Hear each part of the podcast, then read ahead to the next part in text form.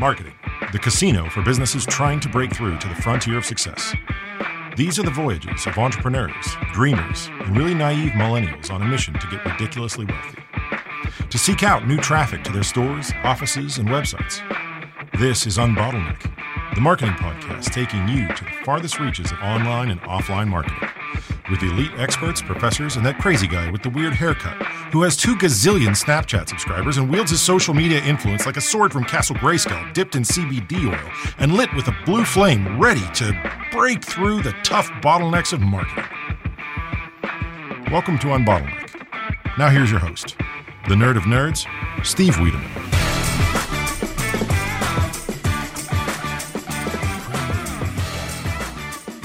And welcome to your next episode of Unbottleneck, the podcast. We are fixing bottleneck problems for marketers. Today, we have a special guest on our show, Eric Stafford. Eric is a multiple Addie Award winner and ARDA award-winning creative director, brand strategist, author, and speaker. He is the creative director at AimClear, a data-driven marketing agency, ranked 6X in Inc. 5000's fastest growing companies and winner of several U.S. search awards, including 4 of the best, 4 times best integrated agency. Wow, that's amazing, Eric. And he's also an expert at direct response design and copy, and is known for providing his creative expertise to foster engagement and improve conversions. And I've definitely had some experience with him in that area. Eric is responsible for millions of dollars in sales. He and his family live in a small town in Cape Coral, Florida. When he's not working, he can usually be found floating in his pool, you and me both, or at the local gym, twisting his body into interesting and painful shapes, which I don't really want to hear too much about, but I definitely want to hear about all this incredible stuff that you do for a living, Eric. Welcome to the show. Thank you so much, man. It's good to see you. I know that you and I get the opportunity to work together on some projects, but it's nice to see you in this setting and be able to just have a conversation with you that I don't have to take notes on, and we both have walkaways and we have to circle around and follow up and get a hold of someone and do this thing and that thing. So thanks for having me. We need to schedule a meeting to review that. Yeah, right. I hear you. That's right. Great. And you know, one of the favorite things I've really enjoyed is the creative process, right? Like both of us, we put our minds to, you know, to our digital marketing plan. And I'm like, okay, here's some search terms I'd like to appear for based on how people are using the internet. And here's some things I think could happen. And then all of a sudden a light bulb goes off and you're like, all right, here's what we're going to do. And then like together we come up with something that, you know, does incredible. Now, I don't know if it's been, I think it's been 3 or 4 accounts now that we've worked on where you've more than doubled the conversion rates.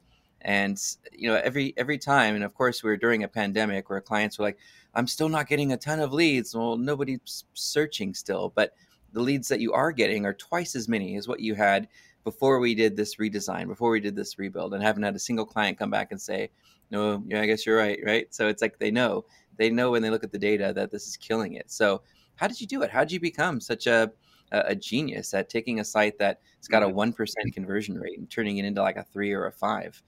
How did that? What was that journey like for you? So there's several answers. It's a good question, right? There's several answers. One of them is through testing, right? You make a lot of mistakes and you learn as you go. So yeah. You know, I've been fortunate in my career that I've had the opportunity to be in work situations with clients that are driving enough traffic that they can test really aggressively. And I would guess I've probably run 10,000 split tests over the last 5 years or so. Okay.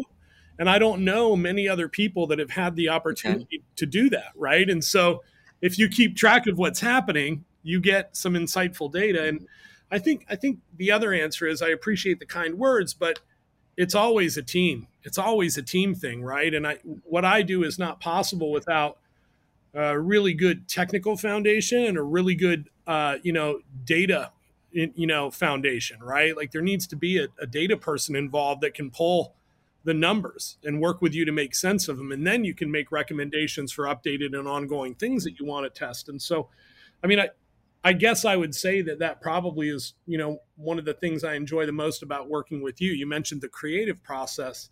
I find that what you do specifically, and also what your company does, what I do is not possible without that piece. And I think with with what you guys are so good at doing and known for doing for all sorts of huge and amazing companies, I don't know that that's necessarily possible without the creativity of good messaging and good marketing, right? So it really is a marriage. I think with both sides is how you see success with that.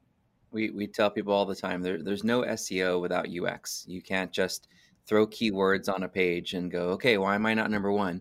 Right. Yep. We've told so many clients, like, we've got all the right SEO elements here. We've got the right page name. We've got the right titles and descriptions and headings and subheadings. We've got the right, metadata. We've got the right image names and alt tags. We've even got video on the page, but it doesn't flow. It doesn't resonate with the voice of the brand. It doesn't tell a narrative. It's just SEO focal points, and that doesn't work anymore. You need to have, solid UX. You need to have a good design. And to your point, the developer, if you've got this great page and it takes, 2 minutes to load, nobody's going to wait for that, no matter how amazing the page is. And you're like, all right, I've been on this page for like 30 seconds.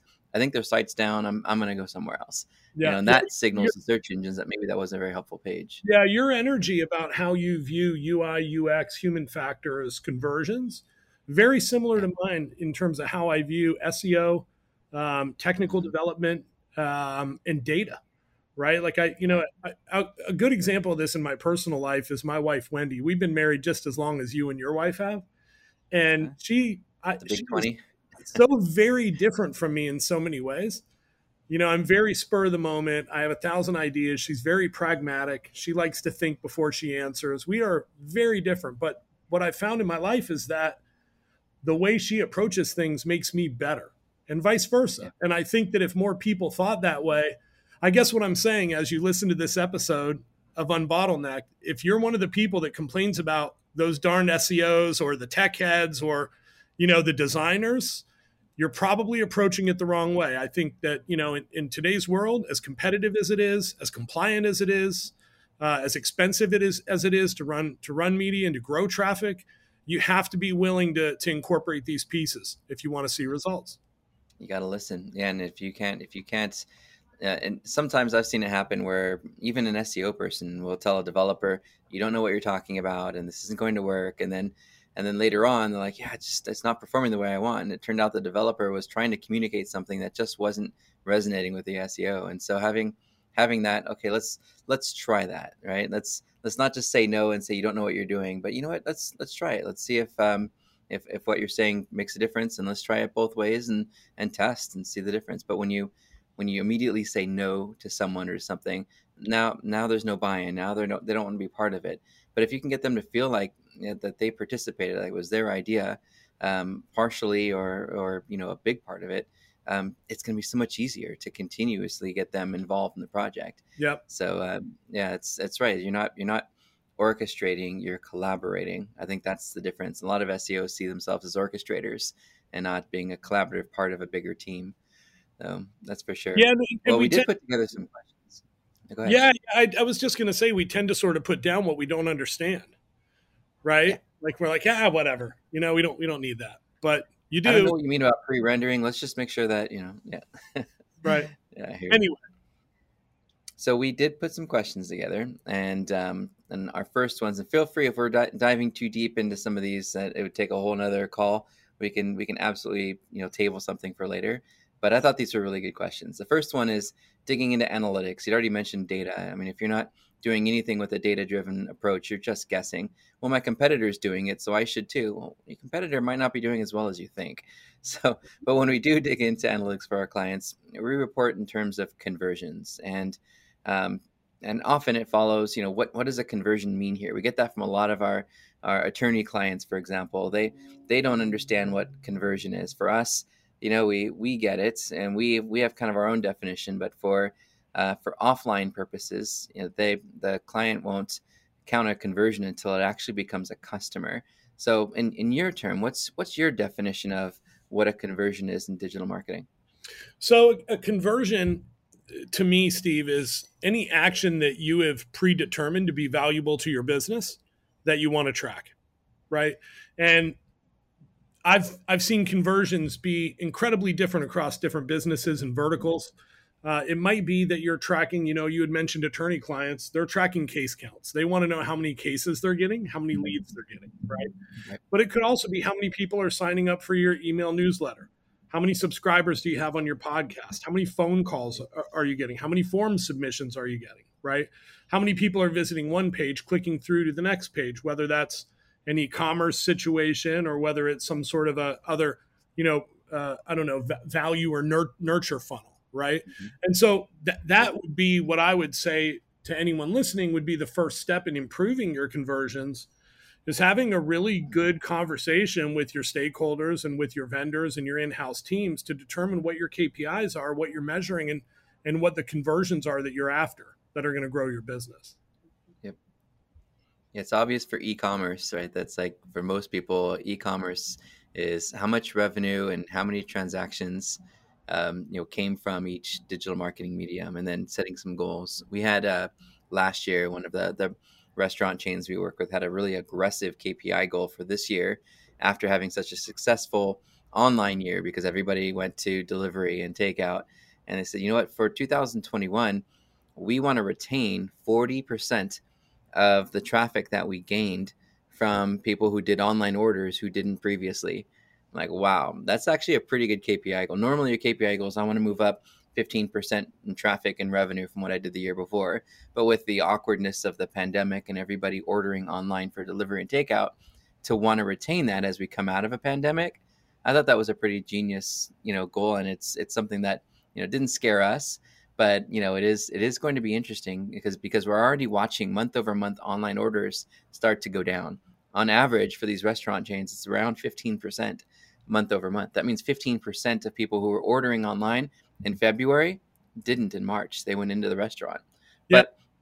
But the traffic's still up, but the conversion and the order numbers are down because buyer behavior has shifted and was starting to shift, which is a great thing for the world. But for us digital marketers, it's like, oh no, there goes our revenue. It's certainly something to be aware of and something to track, right? And there's going to be a fair number of people who are a bit more introverted after this is all said and done, right? And they'll continue to stay home maybe a little more often or a lot more often and order online. And so at that point, the question becomes, why would they order from you versus the place down the street or versus, another option, right? And that's a different type of messaging. But again, you don't know these things unless you're forecasting, unless you're looking at data, looking at trends and setting these KPIs so that you can work towards attaining them, right? A lot of people are just like, I want more traffic. Okay, well, what does that mean for you? I mean, what, why, how, where, to what end, right? They're really important questions that I don't think people dig deeply enough into. Yeah, and there's a lot they have to look at too. It's really easy to look at the last month and say, hey, in the last month, we had this many people sign up for this many people download this brochure, this many people watch a video. So let's base our KPIs off this month. And I think you and I have both learned that most businesses have some type of seasonality. For the restaurant business, it tends to amp up a little bit near the end of the year. People are home and they're going out a little bit more. For the retail industry, right? It's huge in November and early December and tapers off as you get closer to the holidays. So it's something where you really do have to kind of look at the past year of, what your seasonality looks like to come up with, a reasonable, cadence to really look at what your end of the year KPIs are going to look like. Yeah, AimClear has clients that are planning their Black Friday, Cyber Monday, and holiday promotions right now. And that's, 6 months away? It's smart from an SEO standpoint, too, because those pages now have several months to mature and to get some traffic and to get some clicks. That's exactly it, right? And not only that, but forecasting timing and budgets and split tests, because you don't want to have those things kick off and you're like, oh, wait, let's do a close down sale. Oh, wait, we need a new coupon. Where's the development team? Oh, wait, what are we going to do about this, right? You need to be able to some degree, predict what's going to happen and be prepared with assets to react in a couple of different ways, right? Right. So I'm going to give my Fullerton students a shout out. I moonlight as an adjunct professor, and this week we're actually doing some work with a KPI tracker that I give them. I just basically use Google Sheets. I came up with three different sections, right? Section one is around technical SEO things that we want to improve upon every month. The next section is of keyword rankings and our market share or share of voice for the keywords that we're tracking. And the third section's more important to the client. And those are the real, how many visits, traffic, right? Conversions and revenue we're able to drive from our digital marketing efforts. So we break it down to those three different groups. And then we have a column for each month. And then we have three columns at the end. And those three columns are what those students are editing. One of them is the percentage. What's your percentage improvement goal from the previous year, which is another workbook or another worksheet in the workbook. So we come up with that number based on the previous year's information. Then we have where we're at currently and reaching, you know, whatever that goal ends up being. And then what the percentage is of how close we are to hitting that goal. So that way, when your boss comes to you, your client comes to you and says, hey, we came up with these KPIs at the end of the year. We're, you know, almost through the first quarter. Where are we with hitting our KPI goals? You can say 20%. Oh, we're on pace to meet or exceed our expectations. Great. Keep up the good work. See you later. Right. As opposed to, you know, well, tell me what's going on. And let's go through everything. Papers, yeah. And yeah, right. Yeah. So that's the goal. All they had to do this week was really just go in, change the percentage, right? And then come up with what the new numbers are going to be for the following year, just so they get their, you know, their an opportunity to get their hands dirty with having an actual KPI document, which so few businesses seem to have these really days. Really cool. Next question I had was really around the buyer journey and conversion funnels. So there are a lot of different models for this, right? We talk about the buyer journey a lot. There's a lot of folks that get kind of turned off by it. They think it's sort of a cliche. And conversion funnels, of course, there's so many different things that we see out there from, you know, some of these squeeze page guys that create click funnels and everything. Could you take us through how you see a funnel and what the buyer's journey looks like right now to you? Yeah. So another good question, man, and a lot of different answers.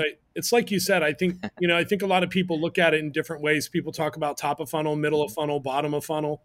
At AimClear, we really talk a lot and look a lot at sort of the four stages of buyer awareness, right? And okay. Before we even get into funnel specifics, right? Because not everyone in your audience is going to be at the same point in that conversation, right? There are going to be a group of people who are unaware to the fact that they even have a problem and certainly don't know that you offer a new or better or cheaper or more innovative solution to that problem, right? Like there are people out there who don't understand, for example, that drinking tap water is bad for them. And so they're going to want to see ads that say, wow, look at all these contaminants, look at all these chemicals or whatever. And they're going to go, oh, wow, I didn't even know that was a problem.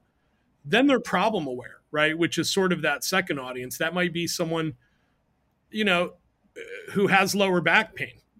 They know they have a problem, right? And then, you know, people become solution aware as they learn more. And, you know, they start looking at, well, maybe I use Biofreeze, or maybe I go to the chiropractor, or maybe I do yoga, and they're looking for solutions, right? So they're problem aware and solution aware.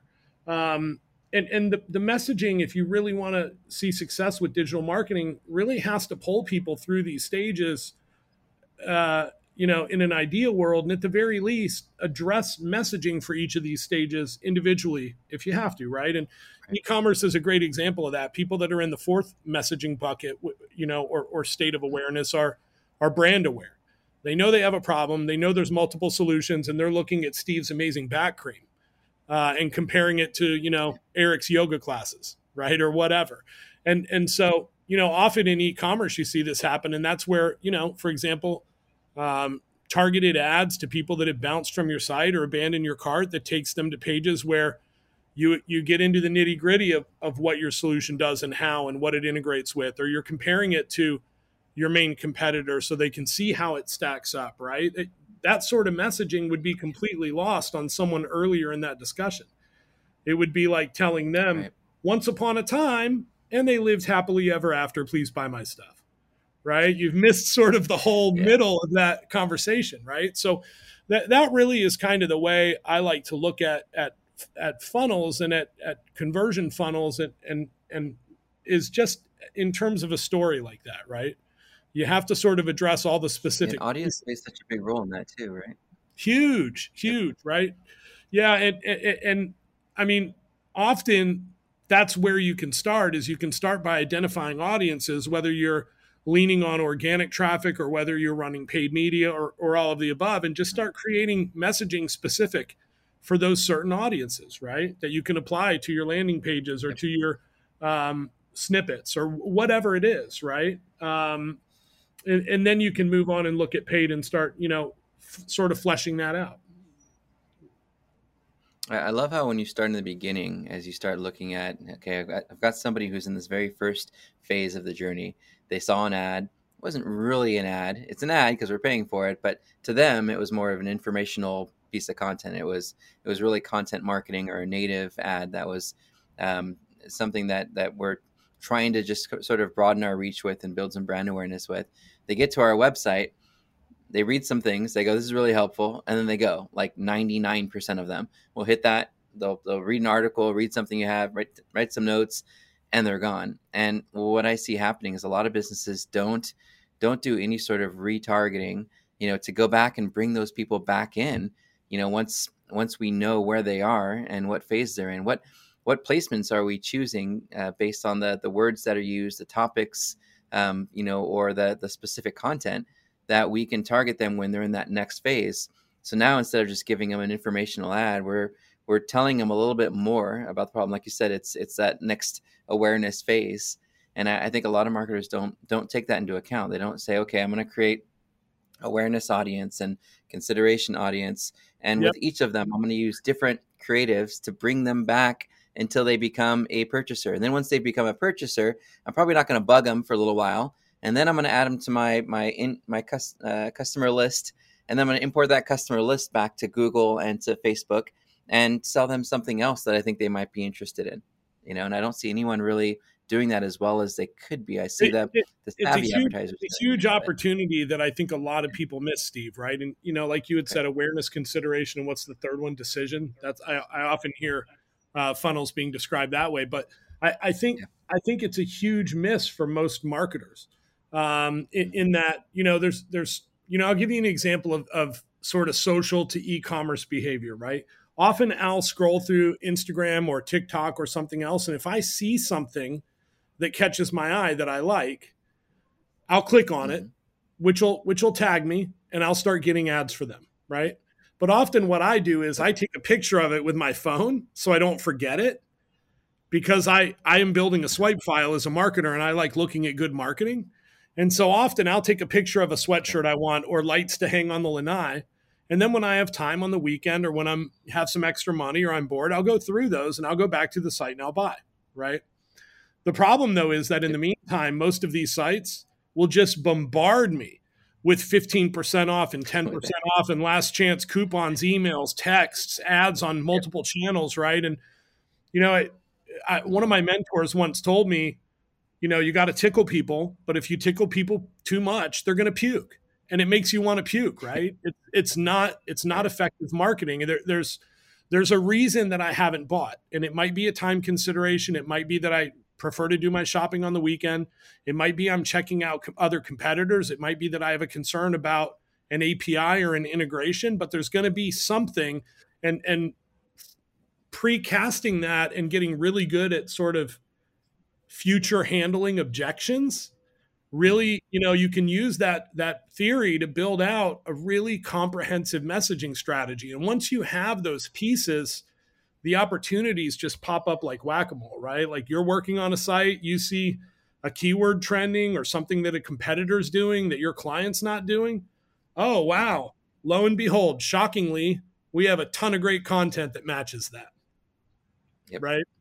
Love it. Yeah. And if you remember what the pain points are and you're not getting responses right away from that retargeting ad, then figure out ways to give them more supportive content. Get them to follow you on social by having some really engaging, humorous, fun content so that they become a brand ambassador, even if they haven't purchased from you. I love that. Like there's vacation travel. I love traveling. My family and I love to travel. And when we find something that's really interesting or, you know, a picture of maybe it's a house for rent that's in Maui or something, I'll follow that channel because they're sharing more pictures of more places that we might want to stay later. They don't just say, save 15% now. They're like, hey, check out this home that's right on the beach and whatever. And it feels like a post. It doesn't feel like an ad. And then I become a subscriber, and now I know, hey, when I'm ready to take that trip, I'm going to go to these guys because they're sharing a lot of really cool things that have helped me in that decision-making process. And I found one that I really liked, you know, so I agree. I think there's a certain point where you scale back the aggressiveness and you go to, all right, well, you're obviously not ready to purchase yet. So let me see if I can get you to subscribe or follow me in one way or another across one channel or another, so that when you are ready, we're top of mind, right? Yeah, I love that. And it's all about a more diverse messaging strategy, right? Like there's just a lot of people saying, hey, look at me. Hey, buy my stuff. And in certain circumstances, I'll get caught by that. I'll say, wow, look at this cat bed. My cats suck and probably need some toys and some attention. So I'm going to get him a new cat bed. And I'll buy. But a lot of times, like you said, you know, the opportunity to sort of deepen a relationship and not just provide additional value, but you know, reality TV is popular for a reason. People like to look behind the curtain or over the fence, and they like to know, who are these people? Where do they eat lunch? What do they do when they're not working? What is their energy? Is their energy, you know, snarky and silly, like, you know, like Flo from Progressive, or is it maybe even a little mean, like Wendy's on Twitter, or is it, you know, trusted, the Allstate guy, right? Like, who are these people? And when your content mimics that energy and it is a little bit more diverse and you're thought-provoking and you're providing insight, not just into what you sell, but why you do what you do, right? Like, you know, Steve, it's very easy, I'm assuming, for you to sell, because when people get on a call with you, it's not passionate about it. Yeah, it's not BS. You're not playing anyone on TV. You believe in what you do, and it excites you still. And that sort of energy is really contagious. And so short of being on meetings all day, how do you communicate that with your marketing? And that kind of ties into brand, but it also is storytelling, which leads back to funnels, which is ultimately conversion, right? Yep. That makes it. Speaking of conversion, by the way, that kind of leads us on to our next question. And I get this one a lot. And as an SEO, the cliche of it depends seems to always be my first response, but I'm trying to get away from that a little bit. This one's around conversion rates. And I know it's going to be different for e-commerce, and it's different for based on price points and is it B2B or B2C, but a lot of people are asking, how do I calculate conversion rate, and what is a good conversion rate? When you get asked that question, beyond the, you know, the stereotype depends that you and I will do, what's a good answer for somebody who's kind of new to conversions, conversion rate optimization, and they ask the question, what's a good conversion rate? I'm not allowed to say it depends, am I? Nope. It depends. It does depend, though. I mean, yeah, it really does depend on a number of factors, right? Like including what you're defining as a conversion, but also on price points and, you know, the business sector you're in. I mean, it's and what you're asking people to do, right? Like it's much easier to get people to roll across to click on an ad and roll through a landing page and enter their email address for a free ebook than it is to get them to buy something, right? Yeah. And so, you know, we've built, you know, landing pages that have converted as high as 60%, because, you know, when you get someone on, you know, on the top of the funnel at the ad level or at the SEO level that knows what they're doing, and then you're just continuing that message with the page. And when you're asking for something like an opt-in, it's a lot different than saying, hey, buy this $27 thing, right? Make a commitment. Right. When you don't say make a commitment, it's much easier to get them to take action. Yeah. So, you know, to my understanding, the average conversion rate in Google Ads on mobile is like 3.5%-ish maybe on search network. Facebook ads, average conversion rate, maybe like 10%. But again, it really fluctuates, and it depends on what you're selling and how, right? Like I know that, you know, if I were a real estate agent, based on my margins and based on the number of people I would have to talk to sell a house, I'm sure that number would be very different if I was selling something that was $50. Yeah, $3,000 Rolex is much more difficult to sell. I've seen like 0.02 conversion rates on some categories. And clients are thrilled with it. And clients are thrilled with it, right? Yeah. I mean, yeah, because they're like, hey, I just made, you know, $1,500 margin in a minute, right? So they're like, yeah, I'm happy. I'll take it. Again, I mean, that kind of comes back to a discussion about your KPIs, which factors into your price points and your, you know, what you're spending to get leads and all that sort of stuff. So that comes down to what my answer has been to a lot of clients who've asked. And in many cases, what I'll say is, what's a good conversion rate? It would be better than what it was last month. Right. So that's it. How do we improve our conversion rates this month? Did we do something with speed? Did we reduce some things that people weren't clicking on that were just distracting them? Yeah. You know, what did we do this month that improved conversion rate? Even if it's 0.0001%, if you have green arrows pointing upwards, you're doing something right. So I think the right way to look at conversion rate is, one, what's our baseline? What are we converting right now? Yep. And then come up with a goal. And that way, by the end of the year, you're hopefully getting close to hitting that goal, or, you know, whether they say, if you shoot for the moon, even if you miss, you end up in the stars.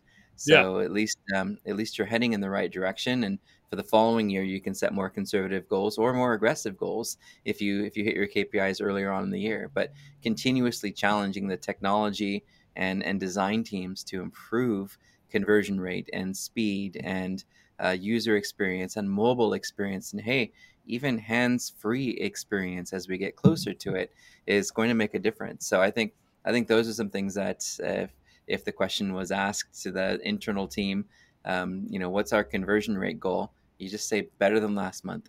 That's a good answer. Yeah, and I think it's important, Steve, that people understand that in any given funnel, you may be looking at 5 or 6 sort of conversion points, right? Like you're running ads, for example, those are going to have a different conversion rate than you're going to have on your pages that those ads lead people to.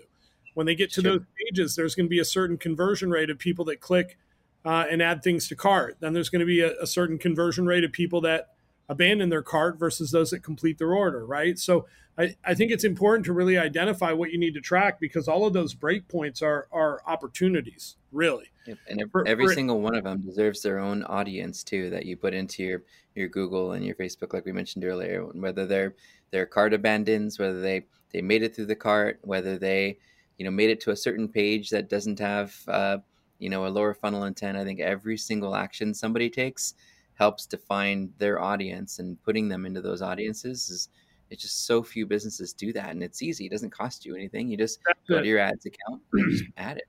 That's it. Yeah.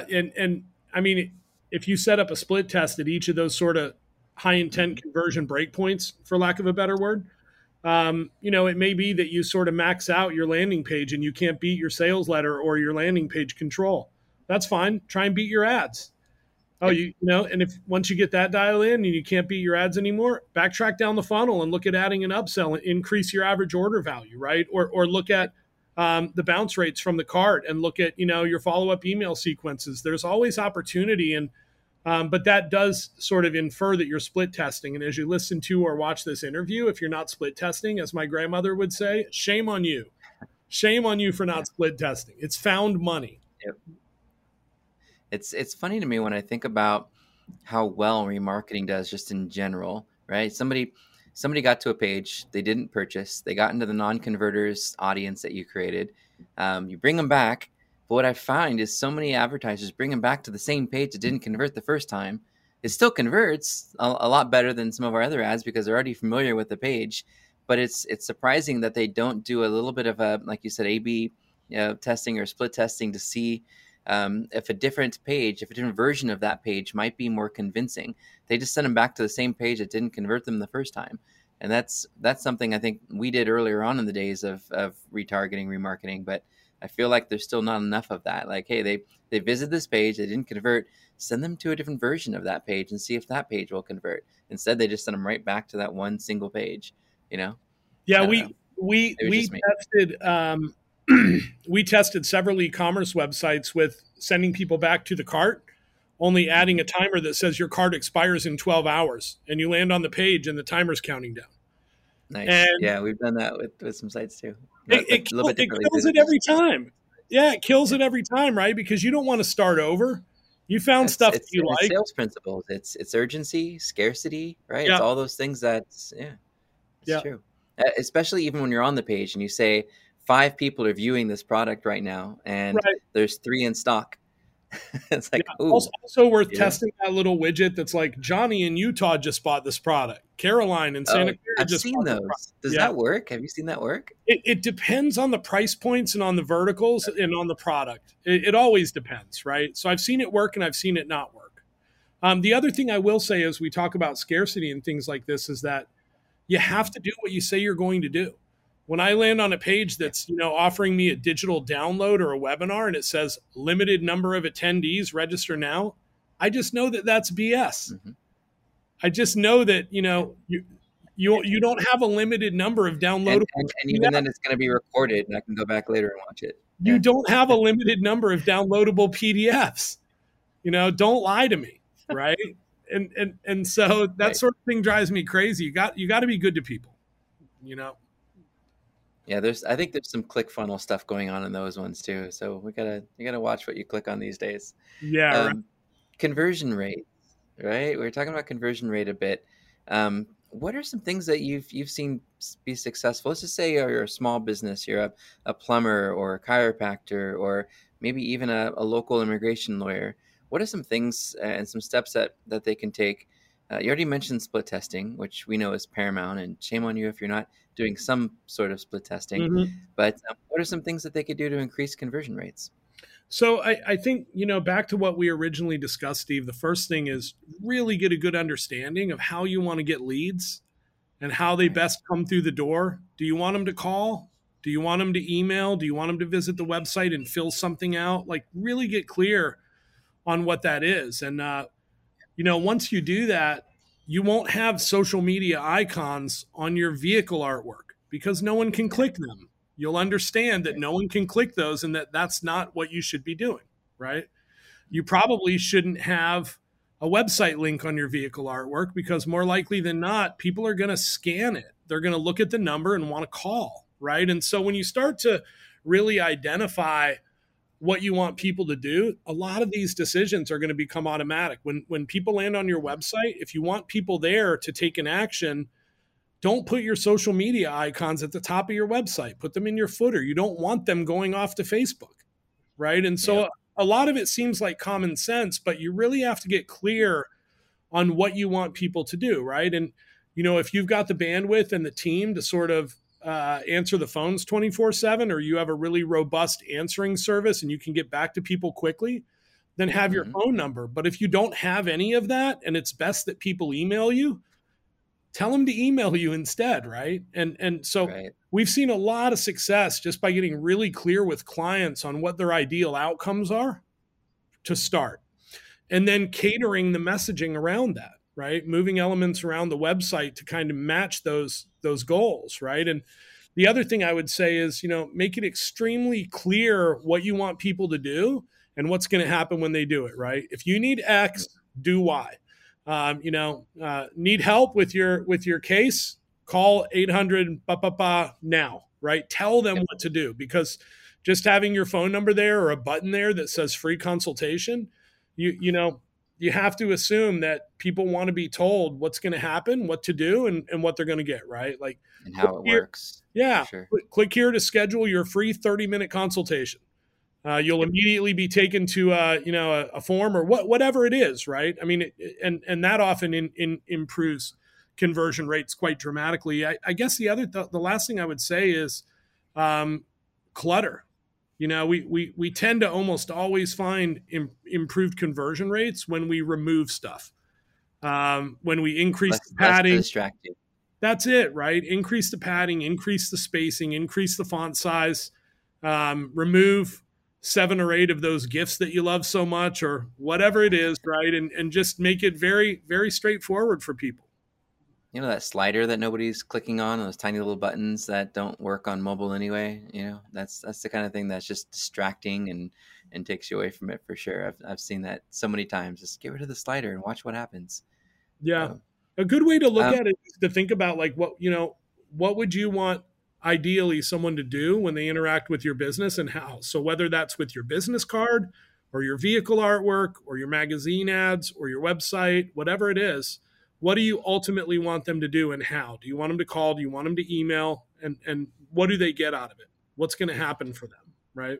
I know AimClear put out a newsletter recently where and it's probably you that threw this together, but you showed that most people like to see that when they hit that webpage, that call to action sort of front and center, like right there. You know exactly what you need to do. There's some text and there's some things going on that you can read and see, but the user immediately knows where they should click. And then together, you know, we worked on a few sites where we actually put some sticky buttons for mobile users right there, so that they don't have to scroll to figure out what they're supposed to do. They know as they're consuming the content what the action is, because it's the first thing they see that isn't going anywhere. It's like right there in the footer. You know, do you want to call us? Do you want to chat with us? One of those kind of two things. And we saw the same thing with one of the restaurant chains when the pandemic started and everyone was ordering online. We simply, changed their little directions button at the bottom to include start order, and almost immediately saw, significant increases in the number of online orders because it was so easy to find. It didn't move. It was right there in thumb's reach. And I think we saw that even recently with one of the clients we were working on together. We saw, over 107% lift in conversion rate simply by making those call to action buttons front and center. Mm-hmm. So. Yep. And high contrast. I mean, if you love blue and your website's blue and hey, why are you laughing? I'm not talking about your site. I'm talking about other people. Let's say green. If you like, all right, green might be a bad example as well. Let's say yellow. Let's say that you like yellow. If your entire brand's yellow, that's great. I get it and I love that, but your buttons probably should be a high contrast color, right? Because you want your buttons to stand out in your call to actions, right? You want them to stand out on the page. You don't necessarily want them in that company branded blue or green, right? So any contrasting but complementary color that you can use for those. We've seen a lot of success with like oranges, yellows, because they just stand out. Yep. I remember it was 2002, might've been a little bit 2001, 2002. We watched Amazon at 1:00 in the morning, changing colors and positions of their button. And I know they finally ended up on one color and one look and presence or whatever, but it was really interesting, as we did that as an exercise to watch how Amazon every night was just testing different ways to place their button, what color to use. And it was the most fascinating thing in the world to watch. I'm sure they don't do it quite as much now because they've kind of honed in on what works, but I think they created a good roadmap for other businesses that, don't really know what color should I use and where should it be placed and how big should it look? And there's no answer. It should be all of them, test them and find out what users respond to the most. I don't see really a lot of that happening. Yeah. I actually have a friend who's an information architect at Amazon, and nice. I can unofficially, officially, hypothetically, allegedly let you know that they split test the hell out of everything still. Oh my God. I don't doubt it. Yeah, they definitely do. And it's smart, right? Because I mean, even just a tiny fractional percentage of an improvement based on the volume they're doing is dramatic. It can result in a huge wins very quickly. We talk about how much traffic they get. I mean, yeah, just millions of dollars a day going through that site. And you can imagine what being able to make a purchase faster could mean in dollars. So, yeah. Yeah. And that, I got a fun one for you if you're up for it. Yeah. Something that I have at home on my wall, thanks to a amazing artist friend of mine who I'm talking to right now, has a background in art, and you've immersed yourself in creative endeavors and enterprise through the year. What do you recommend for creative teams and creative directors and creative writers in order to produce truly persuasive content that leads to results? That was a tough one. Yeah. Yeah. That's a good question. Can you use it in a sentence? Can you read it backwards? Yeah, right. So, yeah, I mean, I always cringe when I hear people talking about creating content because it sounds like work and it sounds like it's something you have to do as a job that no one's going to like, or listen to. You're like, oh, I got to take the trash out. I got to create content. And, I guess just write an article. I have to write persuasive content. Yeah. Yeah. I guess really some of this kind of comes back to brand voice, and it's much easier to, excuse me, it's much easier to be yourself than to play someone on TV. And right. So you've sort of created this brand where you're, SEO Steve, and I'll tear down your site, and you're this tough, loud, abrasive wrestler guy. You're going to struggle to create content if you're not that person in real life, right? I mean, yeah. And so I think, you know, that I think the closer authenticity. Okay. Yeah, that's it, right? I think it makes it much easier to communicate. And conversely, you know, if you're not comfortable on camera, I don't care how many experts tell you to start a YouTube channel, you probably should not be doing that, right? I mean, if you or you know, if you're in a larger cringeworthy, right? Well, not only that, but you won't enjoy it, and it will be like taking the trash out, right? And so if you're with a bigger team, I would really look again, like when we talk about conversions and looking at ideal outcomes, similarly with content, you know, what is your bandwidth to create content? How does your team most effectively produce content? Are you guys writers by trade naturally? Do you like writing? Right. Or, you know, or do you prefer video, right? And I think these are questions that a lot of businesses just sort of forget to ask themselves. They're like, we need to be on Twitter. What we have to do, just do it. Yeah. Right. And so I think really looking at how you individually, or, you know, if you're, you know, a solopreneur or the face of your brand, or you as a company are geared and set for creating content. And that's a great starting point to work around that. Right. And when you factor in authenticity and you start looking at, you know, what are the channels we would be on to reach these audiences that we want to communicate with in a way that they're going to respond to, but also in a way that we can effectively continue to produce content without feeling like it's work, without burning ourselves out, right? Because when you do it right, it should be a joy. It should be the best part of your day, right? Like, I've been looking forward to this interview all day because I love working with you. I love, you know, counting on you as a friend, and I love the work our companies do together. And podcasts and we're both passionate. Yeah, we that's it. We get to talk about marketing for an hour, right? So is this producing content? You know what I mean? Right. It's not, because we put some thought into how that might actually work. Yep. And I know one of the things that's always worked well for us as a business, even if we're not amazing at writing or amazing at something, if we just kind of think about a creative way that we can express ourselves as a company, as a group, and share something in a way that, that's the word I wanted to use, especially with persuasive copy. It's educating, right? We might not be able to say, here's why you should buy our service, but we could say, here's what you should be looking for in this type of service, and you know, how we offer that and how some other folks might not, right? And that way you're educating, which you probably are passionate about because you're good at what you do. And if you're educating, you're not really selling. And it's just taking that educational content and adding some ending sentences that hopefully convince the person to give you a shot or to try, you know. And I think that's what's really helped us when, over the years, when we do get a random order for somebody who says, hey, I want to buy an hour of your time for $350. I'm like, I'm still shocked by that. But then I go back and look at the page and I'm like, I educated the person on that page. Here's what to expect. Here's what you should be asking. Here's what you should have ready when you're on a call with us. Here's what you can expect to get out of it, you know, and I feel like a lot of it's really just educating the client more than it is trying to sell them. And that way you don't really have to sell them. They're educated enough that they trust you and they want to buy from you. Anyway, that's something I've noticed.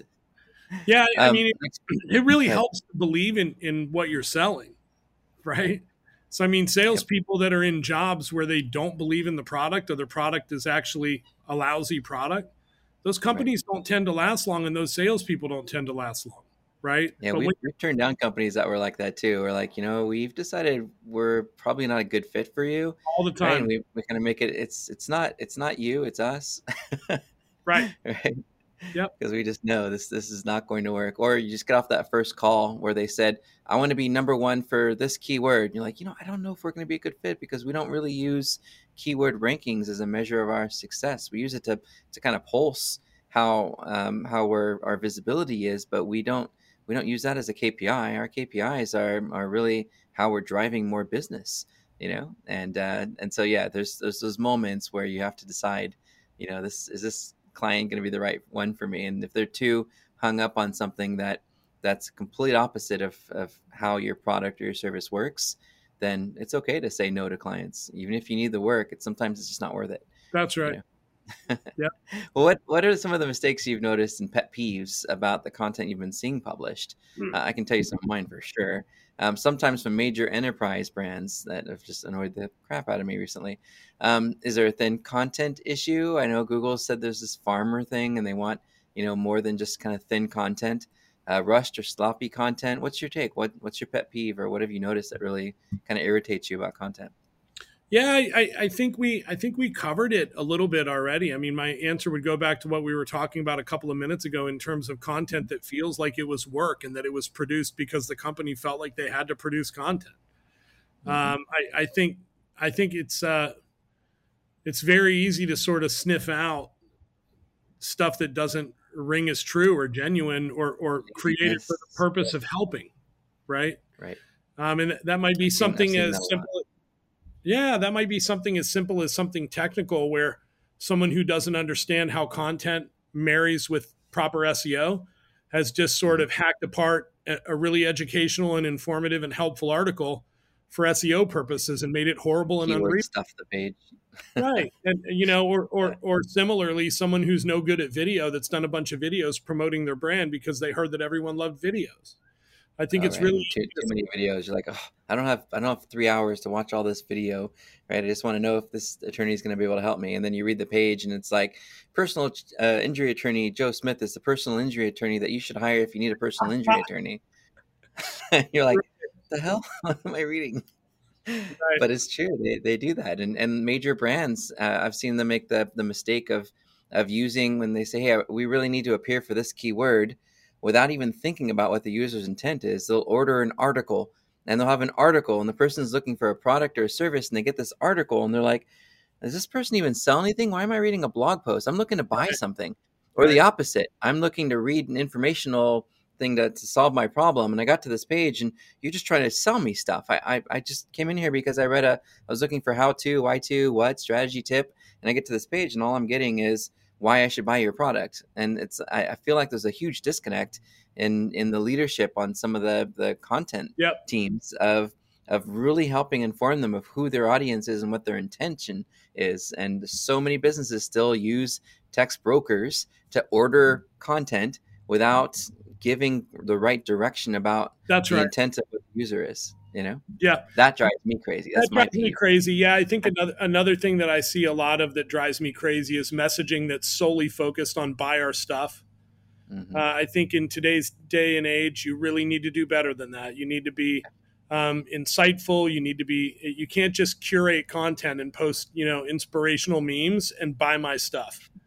Right. Yeah. You can't just, there's something missing there. Right. You can't just post links to an article on the LA Times and then post buy my stuff. I think you have to be insightful. You have to have philosophies and share your philosophies on your industry and on your work and why it's important to you. And you have to let people behind the scenes to get to know you and your team a little bit. I think it really all plays together. And, you know, you asked a minute ago about certain message strategies on certain channels. And again, audience research is paramount, and company brand and finding that brand voice, they all tie together, right? Like I could see Progressive Insurance, which we talked about earlier on the call, really doing great on TikTok.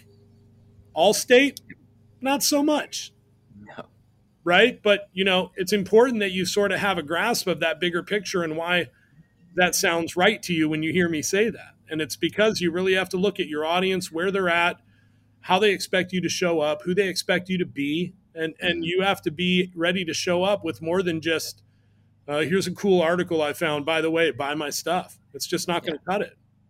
And let's hope that the business industry after this pandemic is, with their new found passion for digital marketing, you know, we'll take that into account. Hopefully, if they're listening to this podcast, that they'll go back and go, all right, we need to really relook at our pages. One thing I've recommended in the past is particularly for organic and search, is to go see the 10 pages that are appearing on the first page of Google's results to see how their page compares up, both in how it reads, titles and headings and images and media that are on the page. Absolutely. You'd mentioned aesthetics and fonts and sizes. I'd look at all those things to see how you can improve your page instead of just saying, well, let's just kind of do our own thing, yeah, without looking at what's already working for people. It's sort of, it's a no-brainer. It's like split testing. It's a no-brainer. It's found money. Yeah. Why start from scratch? All right. Last big question we got before we go into my little lightning round. And I knew you were hoping I put some lightning rounds on our notes, but nope. They're going to be all shockers for you. So here we go. You ready? We often noted that SEO is a sprint and it's not a sprint, and it is a marathon. It can take up to a year to happen before you really see some keyword rankings. About creating momentum. It's about really kind of moving the needle forward and putting water and sunlight on content. What are the most important elements of creating truly compelling messaging that doesn't just create a one-off successful page, but really leads to sort of long-term overall growth? Can you use that question in a sentence? Absolutely. So what are the most important elements of really compelling messaging? Yeah, that's a really good question. Man, there's so many. There's so many different, pieces that you can factor in to your messaging to really make it compelling. I would say start by really understanding sort of the seven core plot types that everyone on the planet is super familiar with. Never heard of that. Okay. No. Never. Yeah, and then the book Persuasion by Robert Cialdini, mentions, scarcity, and it mentions some of the other sort of core drivers for how people can be persuaded. I think starting with those would be a really good way to start to understand how your messaging can sort of fall into cadences and rhythms and lean on certain things that are sort of proven over time to work really, really well. You had mentioned scarcity. Another one I'll mention is called the Zeigarnik effect, which I'll tell you about the next time you have me on your show for an interview. Deal. Sounds good. Sounds like a game plan. That actually is the Zeigarnik effect, right? And when I was a kid, the Batman television show used it perfectly. At the end of every episode, Batman would be hanging over a pit of boiling lava, and they would say, what's going to happen? Will he escape? See you next week. Right. And so I think there's certain ways that you can do that. People expect things in numbered lists, 3, 5, 10. And if you provide 2 and not 3, and you tell them you're going to give them 3, that creates an open loop, and they're going to want to know what the next one is, right? And so there's certain things that can be done to sort of, I wouldn't say manipulate people, but I would say ethically persuade them to come to their own logical conclusion of what to do next, which also happens to be a conclusion that you share wholeheartedly. I believe that. And I think that a short sort of hack or starting place that businesses can look at is look at customer reviews, right? If you look at what customers are saying about you, they're kind of creating your messaging for you, because they're telling the world what they think of you, and they're using words to describe who you are, your products. And if you take all of that into account and you spit it back to the world and say, this is what the world thinks of us, in a way that says this is hopefully what you will enjoy from us, because this is what other people do. And then looking at the competitors. I remember back in the day when baggage, the baggage claim thing, they started charging for that. They never did that when I was a kid. And what I noticed is that airlines that did really well would take what people were saying about, oh God, I had to pay baggage, and that's stupid, and it's just a waste of money. They put right on the front of their homepage, no baggage fees, right? They immediately identified the pain points of reasons they were frustrated with their current choices. And they turn that into their messaging to say, we're different. We understand your frustrations, and we're not going to be part of it. And I thought just looking at your own reviews and what people are saying and what people are saying about the competition can help you to put some of that messaging together if you haven't really done a whole sort of branding exercise. Absolutely. Yeah. And I think it's equally important that you send out surveys and ask your audiences what they actually think of you, because what you feel you're communicating very clearly may not be what people are picking up at all. And it's good to know what those gaps look like. Or worse, they don't care about it at all, right? You don't even know what their cares are. You're just saying, this is us. Like, that's right. Great, but that's not what I'm looking for. I'm looking for one that is this, this, this, and doesn't do this and that, right? And if you don't say those things, then you might not have connected with them the way that you probably could have. Yep. Well, you ready for lightning round? I am, but before I do that, you had mentioned that you'd not really heard of the 7 sort of basic prototypical plot types. That was a new one. I'll send you a book, but for everyone listening to this episode, of Unbottleneck, I would encourage you to Google it and look it up and think about it, because there are sort of certain plot types that have been used over and over again over time to tell stories. And everyone is subconsciously very comfortable with these plot types. And when you can apply them to your marketing, you're going to see really good results, right? I won't share all 7 of them with you, but one of them is rags to riches, which of course, you know, Aladdin, right? Or other stories of that nature. And one of them is overcoming the monster.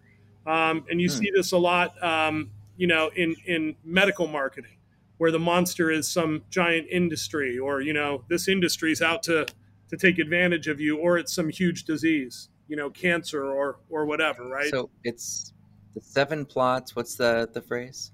7 I would Google like 7 basic plot types. Okay. Something like that.